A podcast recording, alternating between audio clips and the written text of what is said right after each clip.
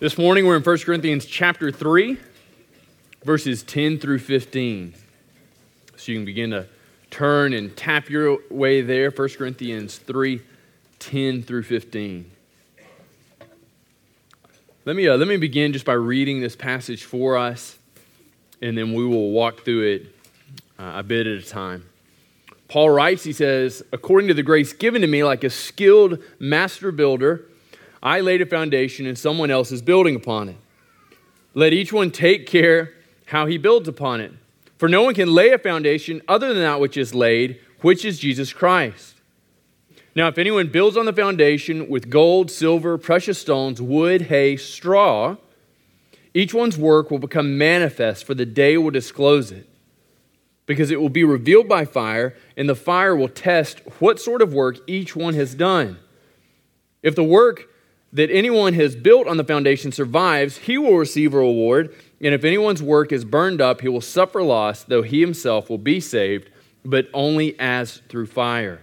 Hey, let me, uh, let me offer a couple of words that are going to be helpful, going to be instructive, kind of keep our minds from running towards the collective ditch of misinterpretation. One of the things that I think we're tempted to do when we come into this passage is to overly personalize and kind of look at ourselves and say, this is what it's like for me to kind of go through this life and what it's like for me to basically make it into heaven by the skin of my teeth. That's not what Paul is talking about. That's not what he's addressing. He's in no sense, in no fashion, addressing salvation in terms of kind of being purified or making it out and, and the ability or good idea of buying into fire insurance. That's just not happening. That's not what Paul's talking about. In fact, if you look immediately prior to this, who's Paul addressing? He says back in verse 5, What then is Apollos? What is Paul? Servants through whom you believe, through the Lord is assigned to each. So he goes through and he's been talking primarily about church leadership. And so what we see in 10 through 15 is a direct address to all those who would seek to be pastors, to all those who would seek to be leaders. And he's addressing and establishing how they lead, how they're evaluated. How they lead and how they're evaluated. Because, in essence, the argument Paul is making is that since Jesus Christ is the foundation of the church, we have to take care with how we build upon it and how we are built upon it. So, since Jesus Christ is the foundation, we have to take great care at how we approach church and how we consider church. Look at how he begins this. He says, According to the grace of God given me, like a skilled master builder, I laid a foundation and someone else is building upon it. So Paul looks at it in this very real way of saying, effectively, God has moved in my life. He has given me this commission to move and operate in your church. Now, Paul has uh, an extended uh, relationship with the church there in Corinth. He planted that church. He was there for a year and a half, and it's been four or five years since he was there. But he views his relationship with them as one of a gracious beginning. God commissioned, he gave to Paul this challenge to work there in Corinth, to work with these believers there. And he's operated within that realm.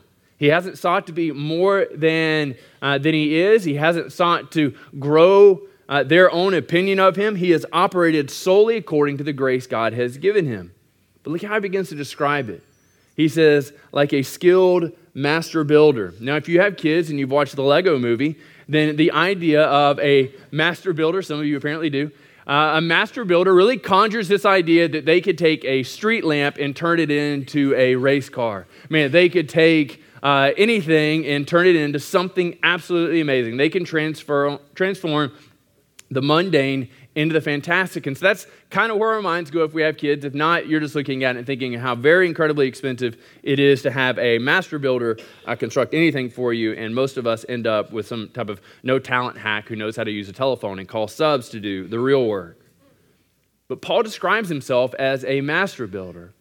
In essence, he's saying that as this thing was erected, as the church was constructed, I was intimately involved in every facet of the ministry, in every facet of the job. He's involving and investing himself in the lives of people. He's involving and investing himself in the lives, in the lives of those of the community. Why? Because that's what God has called him to do to be intimately involved and invested in his people's lives, and to be intimately involved and invested in ensuring the fidelity of their building upon the correct foundation. Look what he says I laid a foundation. Now, Paul has told us over and again what exactly the foundation is, what exactly uh, the totality of his communication with the, those in Corinth has been. And so, if you look back at chapter 1, he said in verse 23, he said, But we preach Christ crucified. Like, this is it. They wanted him to come in and wow them with uh, eloquence. They wanted him to come in and just really blow them away with some type of newfangled idea. And Paul says, Man, we preach Christ crucified. And so there are those in the community that would say, Christ crucified, like that's a really offensive message.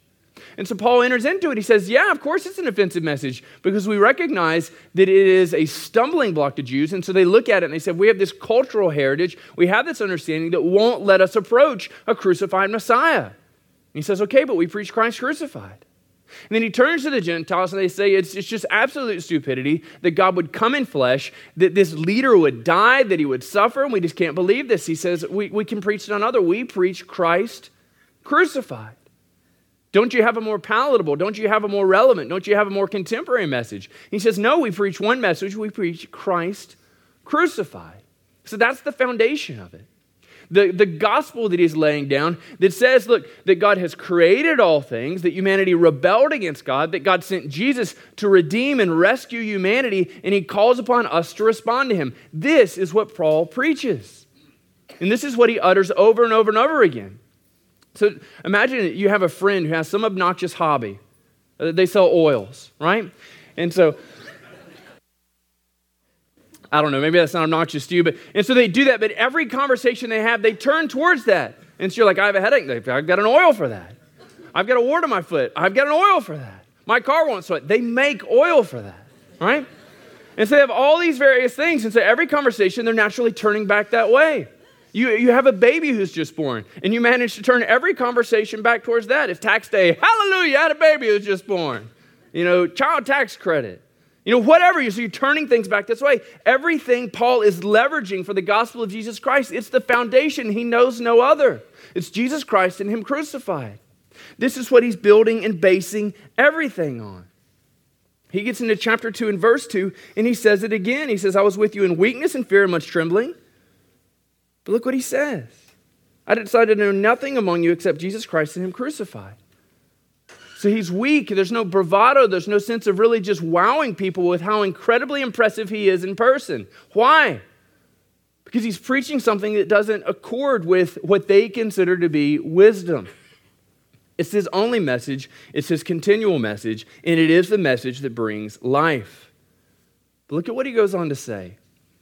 I laid this foundation, Christ crucified, but now someone else is building upon it.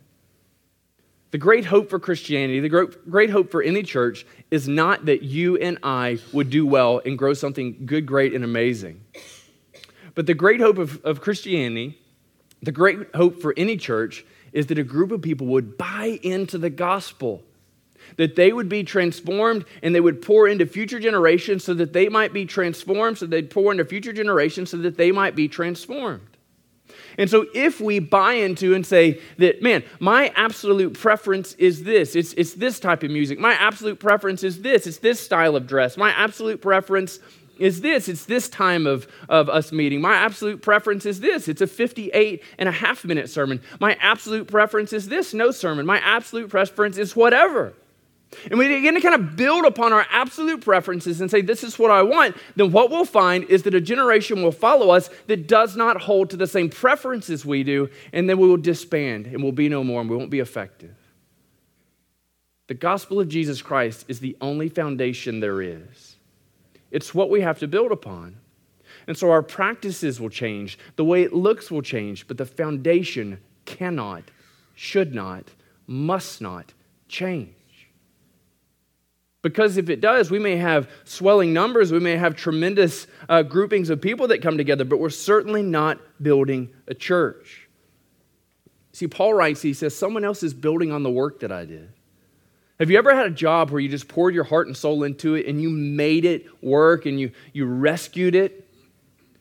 And then some absolute idiot buffoon comes along behind you and they destroy it seemingly overnight without even breaking a sweat? It's incredibly frustrating. When I worked at Southwestern Seminary, I was given an apartment that was losing hundreds of thousands of dollars a year. They had no real understanding of what to do, so we came in, we evaluated, we fired some people, we combined some positions, we cut down on the products we offered. And we began to kind of turn it around and we looked at it and we said, you know what? We really worked quite hard at this and we're doing really well. Then a couple of years later, I come to Ridgecrest and I, and I look back and we can see all these decisions I made being undone. And, and, at first I was charitable and I thought, well, this is okay. This isn't such a big deal. But then they went after some things I really cared about. And they began to make what I thought were bad decisions. And I thought, oh, I need to write a strongly worded letter. Oh, I need to call somebody. I need to tell somebody. Why? Because I think they are ruining this. They're destroying this. And so I didn't have great charity. I didn't have great thoughts and great fondness for the people who came after me. But I can tell you that in every role you serve in life, in every church, in every relationship, someone will follow you. So your role and responsibility is to steward well the time you have to steward well the time, the, the finances you have, the talent you have, and to actively involve and invest yourself. Get plugged in. Do something with the time that you are here. Stop merely being a consumer and invest yourself for the purpose of not making it better now, but for making it better for the people that follow you.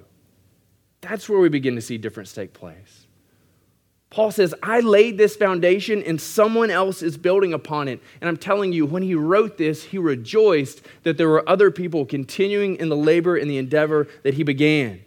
And so he tells us, he says, let each one take care how he builds upon it. He's primarily talking to the leadership. In essence, saying, look, I laid this thing down, but every one of you that follows me needs to take care how he builds upon it. You need to evaluate what you're doing and ask yourself the continual question of Am I being true to the foundation? Am I being true to the gospel? Or have I abandoned it for other pursuits? Now, why? Why does he have to take care of how he builds upon it? Does it matter? Aren't we primarily a people concerned with results? And so, if we were to do something and just, and the masses were to come to our church, if we were to do something and we were to, to be really impactful and really well known, isn't that primarily what we're concerned with? Isn't that primarily what we're concerned with? Somebody should throw something and say, No, you idiot, that's not what we're primarily concerned with. But so oftentimes that is our behavior, that is our mindset. But the first question many of us ask when we endeavor to do something is will it work and how effective will it be? Will it work and how effective will it be? Not is it true to the gospel? And is it in fact what God is calling us to? See, the reason that each one has to take care of how, is how he builds upon it is given to us in verse 11. He says, No one can lay a foundation other than that which is laid, which is Jesus Christ. Any church that doesn't have as its foundation Jesus Christ is a church you should not attend. It's not a real church. It may be a social club, it may be a place where people come and sing, where they hear challenging teaching. And it may be people coming in mass. It may be the only church people know of. But if you can't readily discern Jesus Christ as its foundation, then, friend, it is not a church. And the same thing can happen at any church. Any church that moves away from recognizing Jesus Christ as its foundation has abandoned Orthodox Christianity. It, it, it is absolutely abandoned Orthodox Christianity. And why do we see this? Recognize what Paul did was lay this foundation, but he laid the foundation given to him. Paul didn't sit around and say, I wonder what the most abstract, amazing message I can communicate to them is. Oh, I know what it is it's Jesus Christ. Paul took the gospel and he let the gospel be the plan and purposes of God for the people of Corinth. And this is what every church is. This is rather, this is what every church should be. We're not seeking to establish some new and novel concept. We're not seeking to be incredibly compelling. We're seeking to exalt Jesus. And we're seeking to do that through the only personalities that He has given us. And for some of us, our personalities aren't great. Thank you for not laughing. Now, look at what he says here. In verse 12, it gets really, I think it's difficult in some sense. He says, Now, if anyone builds on the foundation, and look at the four resources he gives, or look at the resources. He says, with gold, with silver, with precious stones, with wood, hay, and straw. Each one's work will become manifest. And so he goes in and he's not moving from most valuable to least valuable. He's not pairing them. There's no secret message hidden in there. In essence, what he's talking about are those things that endure and those things that pass away. You've got some things that endure, you've got some things that pass away. And so the message then, if you're looking at leaders, if you're looking at pastors, if you're looking at elders, they need to be doing things that matter for eternity, not doing things that impress for today. There are things you can do. You can get people all kind of wrapped up and emotionally driven to do things. You can sway their emotions by employing rhetoric, by being involved and presenting yourself and presenting the gospel in a certain way, and you're doing these things. But to do that is to illegitimize the gospel, to not seek to be reliant upon the Holy Spirit, but instead to be reliant upon yourself and your strength and your eloquence, your ability and your personality. But what he talks about is using and building those things that endure, those things that last. In some sense, in terms of leadership, he is asking these questions Are you working hard? Are you working hard? Are you just coasting? Are you just doing enough to get by? Are you resting truly upon God and being directed by Him? Are you doing just enough to get by or just enough that people don't notice your inadequacies? Now, this is a difficult and a really, frankly, an odd thing to preach to you. That, that one of the things for pastors to do is to use those things that are enduring, that their labor needs to be hard. Now, some of you really excel at making it hard, but that their labor needs to be hard. They need to endeavor daily to do these things. They cannot be lazy. They can't merely seek to do those things that are pragmatically uh, good, that would bring about the results that people would look at and say, you know, he, she, they're doing a great job. Look at, look at the things that have happened. You cannot base whether or not I'm doing a good job upon the results that are evident to you through your eyes. And so this is incredibly overwhelming. That in some sense, you should be evaluating your leadership and saying, are they doing things that lend themselves to having enduring worth and quality? Or are we just spinning our wheels and just continuing down the same road we've been on for so many years? This is tough. But in the same sense, if you look at what Paul writes in Ephesians 4, let's flip over there quickly. Paul writes in Ephesians 4, speaking of God, he said, He gave the apostles, the prophets, the evangelists, the shepherds, and teachers for what purpose? Verse 12, to equip the saints, you, congregants, people of the church, to equip you for the work of the ministry, for building up the body of Christ. To what end? Until we attain to the unity of faith and the knowledge of the Son of God, to mature manhood, to the measure of the stature of the fullness of Christ. And so you begin to kind of see how things work. And so, what God has given to the church, or its pastors, or its leaders, or its shepherds, for what purpose? To build up the congregants, to pour into you the truth of the gospel over and over and over again. Why? So that you would build the church into being this glorious vessel for the gospel of Jesus. So that when people see the church, they'd be unable to see anything other than the gospel of Jesus. Now, many times when people look at the church, what they see is a terrific amount of infighting and people who have nothing better to do on a Sunday morning than to gather in uncomfortable chairs. But what they should see in a church is a body poised and ready at community transformation, a body poised and ready to pour itself out, seeking to be of the benefit of all those we encounter. And so, if you think of it in terms of that, primarily what uh, the leaders in the church are working with is the raw material found in their congregants, then what it begins to spur in our minds is what type of material am I? What type of material am I? And I can tell you that no small number of you think that you are gold, you are silver, and you are precious stones. You've seen the help far too many times. And so you think that you are these, these enduring qualities. Oh, I'm just, I'm gold, and, and every opinion I share is gold, and every preference I have is silver, and every adornment I wear is precious stones. That's maybe 20% of you. That's maybe 20% of any church. Why? Because the overwhelming number of people that attend any church really just want to sit back and consume. I want things to go well, but I don't want to have to do too much to accomplish that. I want the budget to be healthy, but I don't want to have to give too much to make it be healthy. I'm praying God would bless someone else and they would give over an increase. I'm praying we would be unified, but really unified around my opinion.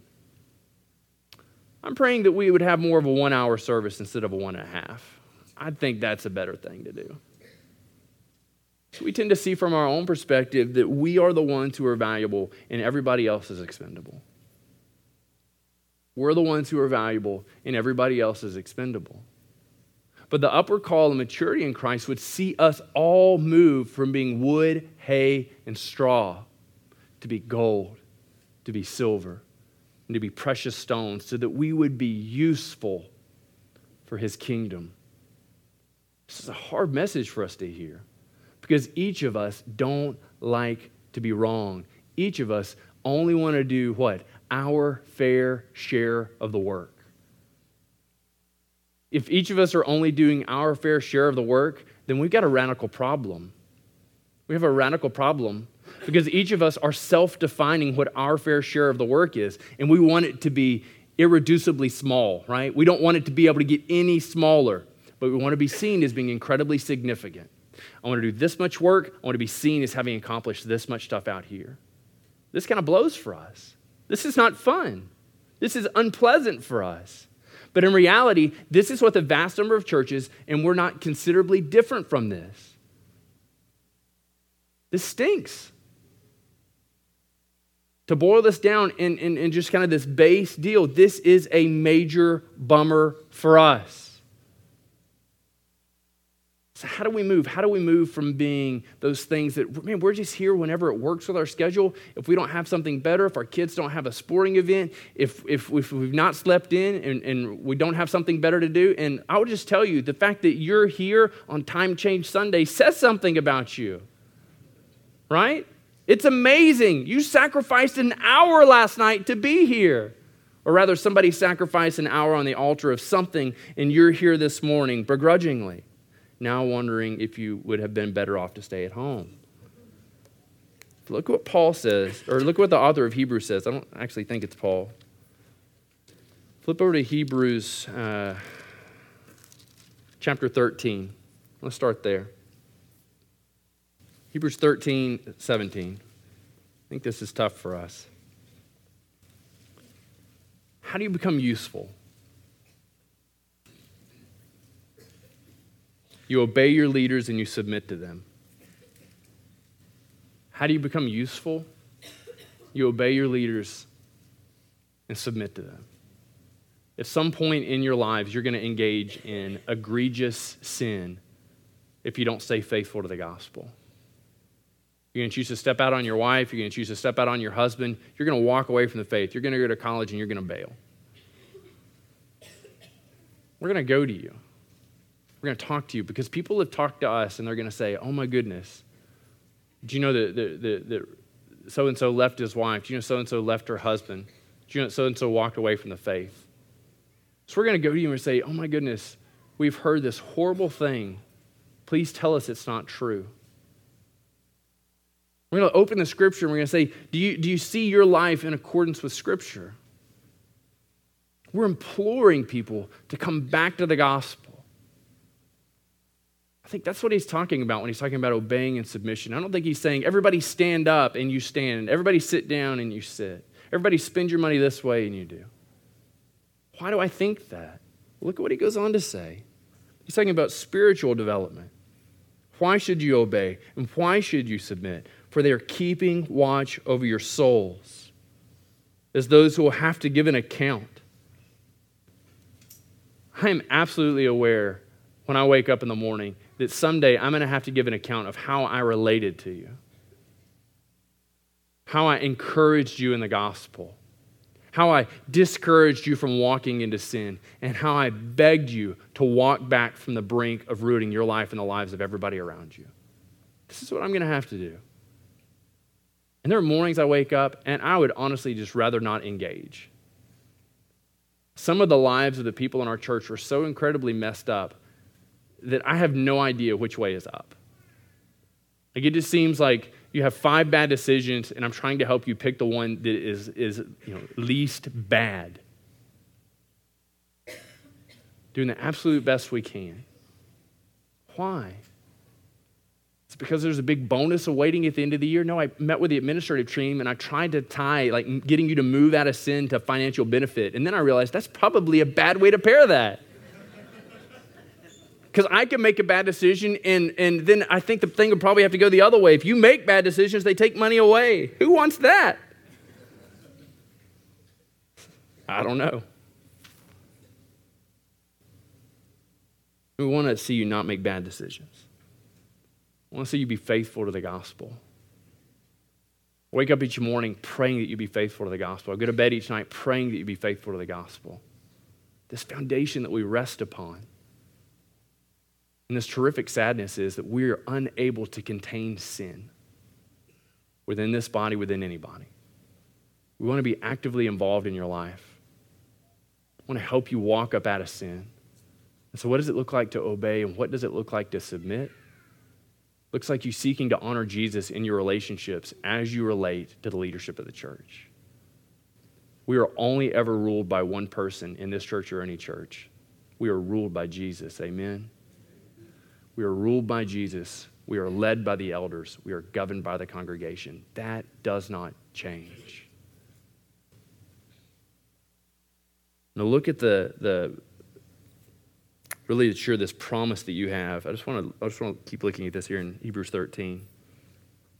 You can have leaders who make bad decisions. They can call you to do things that are just repugnant and awful, and some of you have experienced that. For that, I apologize. I hope that was not um, as a direct result of me being involved in your life. But he says they're going to keep watch over your souls that those who have to give an account. And look what he goes on to say is let them do this with joy and not with groaning, for that would be of no advantage to you. Rumor in a church, strife in a church kills the hope and joy of those in leadership. It kills the hope and joy of the people in the body, and it is a cancer to any church. If you're working to, to tear down ideas, how much better would it be if you turned around and said, Man, let me be actively involved in making this a wonderful place where we can be phenomenally impactful for the lost people of our community and the people who are hurting in our body? Amen? This is what he calls us to. Quit being a curmudgeon. That role is already filled. You're wondering if uh, I've written in the back of your Bible, curmudgeon. Your job is next month. Hebrews 10. So, what does it look like then? If that's kind of this idea of, of we need to submit, we need to work well together, what does it look like? Hebrews 10 23. I just want to look at two or three things here. This is this terrific kind of let us language. Starting in 19 says, Therefore, brothers, since we have this great confidence to enter the holy places by the blood of Jesus, because the blood of Jesus, if you're a believer and follower of Jesus Christ, has cleansed you, has made you holy and new, you're able to approach God. This is terrific news for all of us. We can be forgiven our sins because of the blood of Jesus. His blood was shed. We can boldly approach the throne of God. look where he starts in verse 23. He says, Let us hold fast the confession of our hope without wavering, for he who promised us is faithful. Let us hold fast the confession. Stay true to the gospel. There are countless opportunities in your life to be unfaithful to the gospel. Innumerable temptations will come your way that will seek to entice you to doing those things that are immediately beneficial and pleasurable. Stay true to the gospel. Hold fast the confession. Why? Because he is faithful to you. 24. Let us consider how to stir one another up to love and good works. I love this verse. What does it look like for a bunch of people to approach God together and do so in the confidence of the blood of Jesus? It looks like all of us intimately being involved in the lives of one another. Doing what? Seeking to stir one another up. Man, I want to be a, a proponent of positive change in your life, and that should be the chorus of all of us.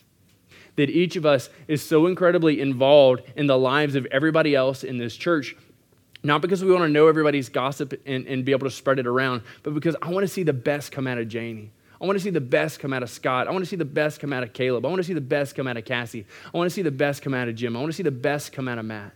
And how do I do that? I do that by being an agent for positive change in his life, calling him to live in constant fidelity to the gospel of Jesus Christ, not pointing out sin in his life, but reminding him of the radical love that God has for him in the person of Jesus, the one in whom his life is built upon the foundation of. We want to stir one another up to love and to good deeds. Now, how do we do that?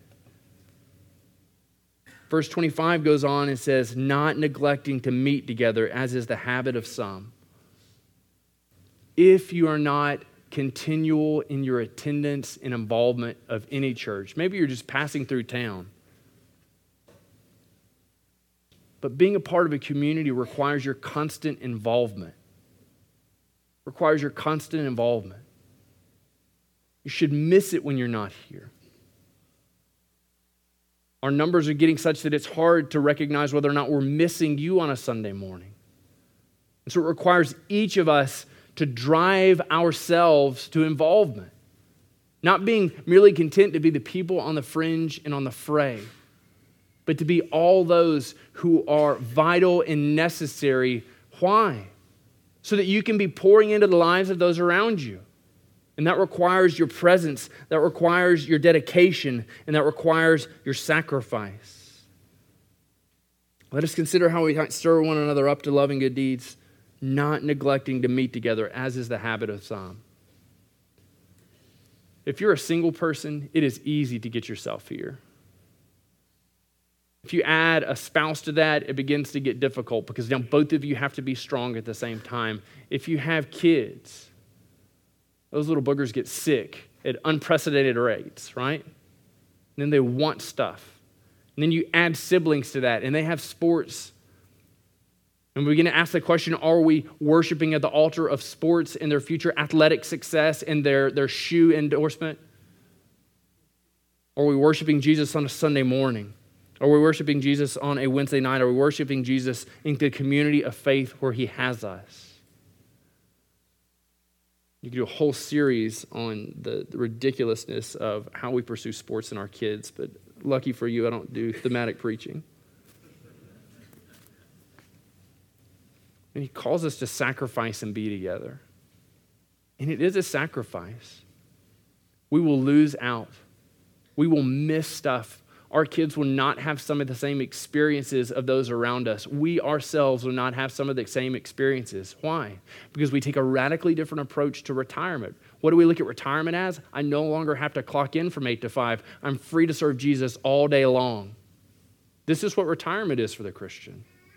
I'm now free to be used for the gospel all day long instead of going to L3.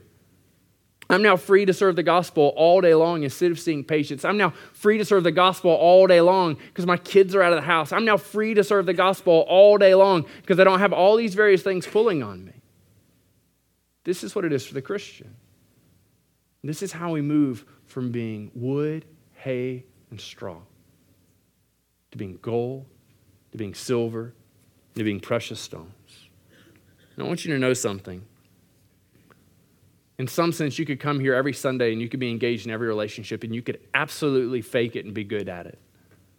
People could think, man, he, she, they are the most amazing person I've ever met. I just, man, I just want to spend more time with them. No, they don't want to spend more time with you because they're faking it and they can only do that for so long. But we have bad news for the fakers. Look what he says. He says, Each one's work will become manifest, for the day it will disclose it. It'll be revealed by fire, and the fire will test what sort of work each one has done. God is going to test all the work of every church leader ever. So Joel Osteen will stand up before the judgment seat of God, and the fire will be subjected to his work. I will stand up before the judgment seat of God, and the fire will be subjected to my work. And that fire will reveal whether or not I've been building with wood, with hay, and with straw, or if I've been using gold and silver and precious stones. It's not for me to look at that and say, this is, this is how this is working. But it is to me to dedicate myself to only build with those things that have value and enduring value. What does it look like for us to move you and to disciple you and grow you to being uh, enduring and valuable? Looks like personal investment. Looks like you being vulnerable and available. We want fat people, faithful, available, and teachable people. Why? yeah, you're like, whoa, hold on now. This is a Baptist church. We don't talk about gluttony or any of those things. Can we change the welcome sign? Looking for fat people. Sorry about that. It sounded much better uh, in here. Out of here, He laughed, and I recognize incredibly offensive. We want skinny people. We want serious, knowledgeable. Oh, that starts with an E. Never mind. All right.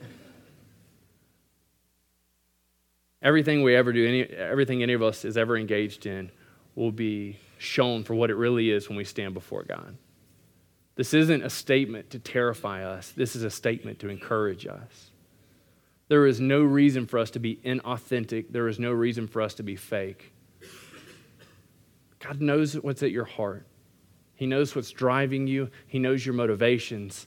He loves you, desires to spend time with you, desires that you would be useful for the expansion of His kingdom. Let's look at 14 and 15 as we close. Paul writes, he says, If the work that anyone has built on the foundation survives, he'll receive reward. And if anyone's work is burned up, he'll suffer loss, though he himself will be saved, but is only through fire. This is why I said this has nothing to do with salvation. But he does talk about a reward, and so I want to end with this. What should we be working for? What should we be striving for? Jesus gives us this wonderful parable in Matthew 25. He says in Matthew 25, there was like a man going on a journey who called his servants in and he trusted to them his property. So he goes to the first servant and he says, Let me give to you five talents.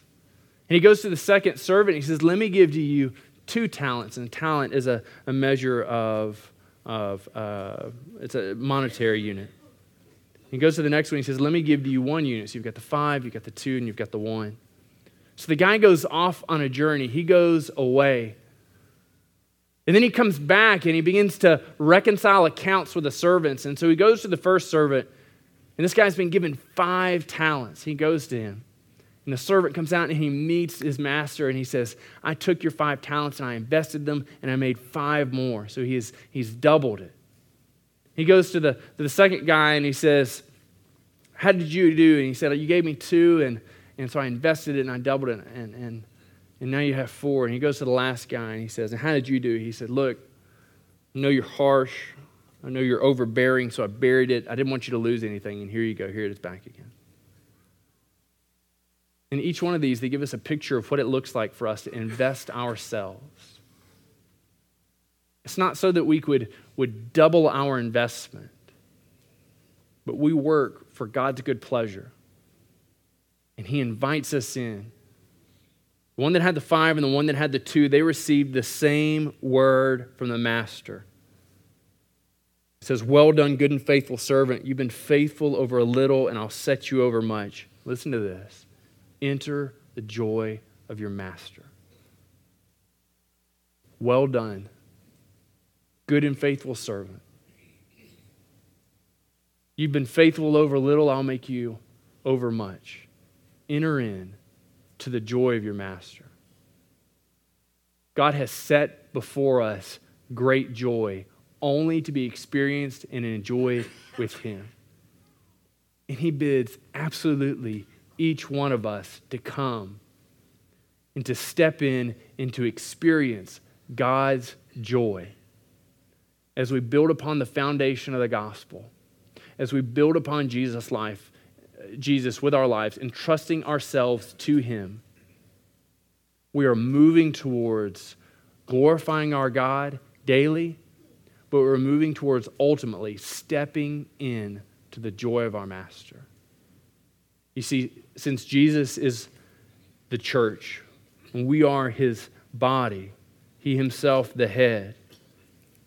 Take incredible care to how we engage with the church, how we build upon the church, not seeking to receive a reward as would be recognized by those in our neighborhoods and our communities, but setting before our hearts and our minds a question for which we will not turn back. We long to experience his joy.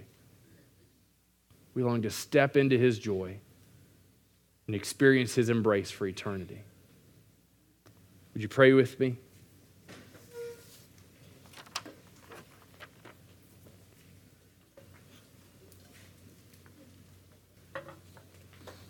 God, there's so many things competing for our allegiance, competing for our affections.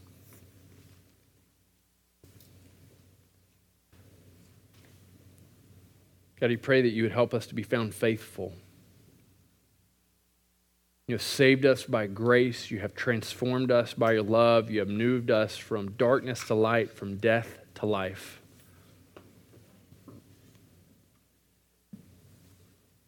I pray that each one of us, every man, woman, and child who has submitted themselves to Jesus, would daily ask themselves the question How am I building upon the foundation of Jesus? How am I building upon the foundation of Jesus? And pray that we would be driven over the course of our lives to be able to step into your joy, to experience you, to know you, to see you face to face. Father, we pray for those who have yet to submit themselves to Jesus. Been living good lives are recognized as good people, but they have never been forgiven, they've never been redeemed. And I pray that you would convict them of sin and that you would call them to experience the forgiveness found in your gospel, found in the blood of Jesus. And we pray these things in Christ's name. Amen.